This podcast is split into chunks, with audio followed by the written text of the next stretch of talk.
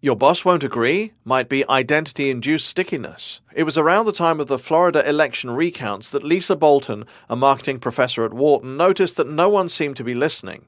She saw the emotional debate, Democrats and Republicans exercised and red faced, no one budging an inch. It was more of the same when the new administration announced plans to drill for oil in the Arctic National Wildlife Refuge a short time later. Environmentalists in one camp, Republicans in another.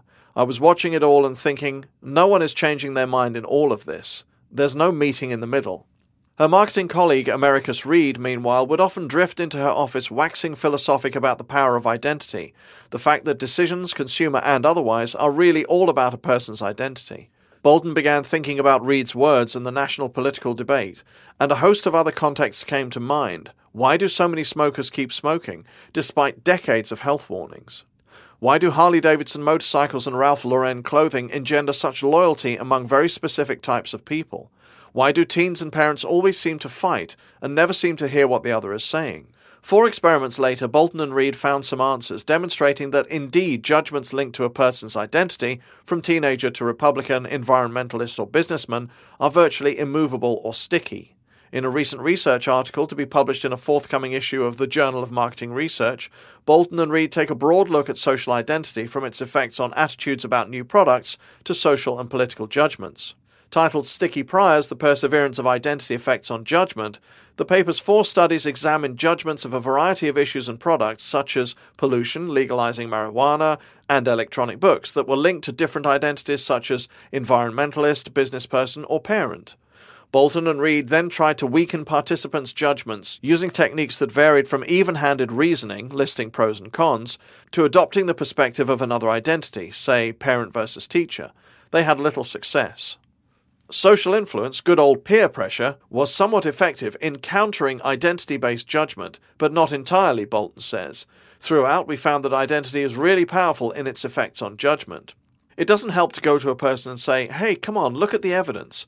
If being a smoker is part of your identity, you can read all the analytical evidence in the world about cancer and heart disease, and it's going to be very difficult to change your attitude towards smoking because it's so much a part of how you define yourself, Bolton says.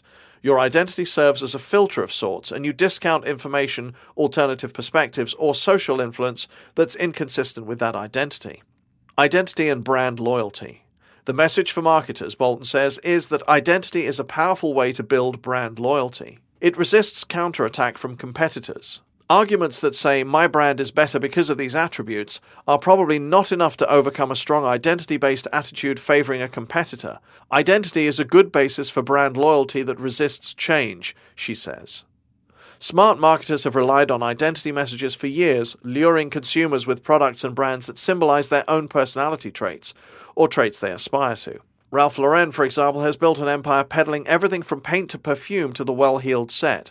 Previous research has similarly demonstrated that consumers are often attracted to products and brands that are linked to their identity. But Bolton and Reed's work, the researchers say, is the first to show how powerful identity is.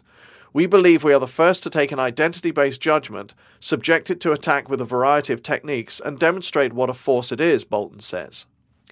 According to the paper, brand preferences based on an important identity will be especially sticky. Successfully appealing to consumer identity as a part of product positioning becomes, then, an important source of brand loyalty. If a brand can be connected to central aspects of the self concept, then the consumer will view the brand as part of me, that is, an extension of the self. For social marketers focused on bettering consumer welfare, the studies provide evidence that finger wagging messages such as anti smoking advertising that barrages consumers with warnings about health risks can be wholly ineffective. Young people, teenagers, are just not going to respond to those kinds of messages, Bolton says. They don't think they are at risk, but it's also not tying into why they smoke to begin with. A better approach, the researchers suggest, would focus on offering an attractive counter identity, such as encouraging healthy habits by linking it to athleticism, or inoculating younger adolescents with anti smoking messages before they begin to think of smoking as part of an identity providing a counter identity beforehand for thinking about smoking, that is, a savvy teen consumer who distrusts tobacco companies, as seen in recent advertising by the Legacy Foundation, may be more effective at neutralizing smoking behaviors than traditional campaigns that employ analytic reasoning, that is, health risk messages used in anti tobacco advertising, the paper states. What does the study offer managers? Your identity can affect how you face problems as a manager, Bolton says. If you're a marketer, you think you need more advertising. If you're a finance person, you think you need more investment. It got me to thinking about the challenge of reconciling those different points of view within the firm. It also made me think that just being a business person is actually a really strong identity for a lot of people. A strong identity makes it harder to consider alternative points of view, which is what you need to do as a manager. The identity driven thinking, the paper states, may lead to biased perceptions and expectations of customers and competitors, leading to overconfident predictions of marketplace success. Stickiness isn't always a bad thing, Bolton continues. Sometimes it's good to stick to your guns or persevere with an initial judgment, if it's correct. But stickiness can be bad if it leads us astray and prevents us from adapting to new information in our environment. On the flip side of the stickiness coin, our research also explores ways to change or take the bias out of judgment, for example, by prompting people to engage in more analytic pro and con reasoning or to adopt counter identities.